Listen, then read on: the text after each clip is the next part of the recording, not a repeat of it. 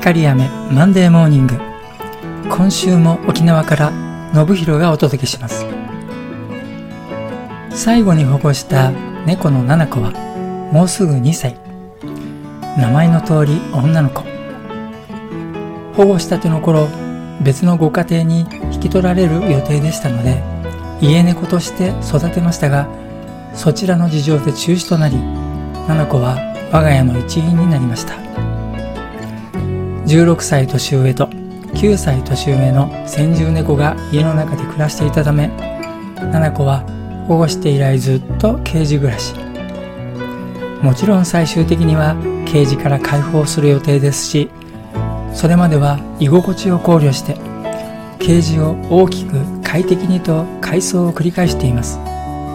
その立役者は100円ショップのワイヤーネット。それを結束バンドでつなげるだけで様々なリフォームが可能です。ニトリで購入したカラーボックス収納が7個のベッドで毎日そこで機嫌よく寝ています。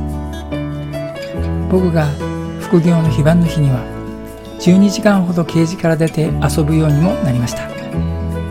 7個もそして先住猫たちも猫は皆大きな変化はストレスになりますので徐々に徐々に。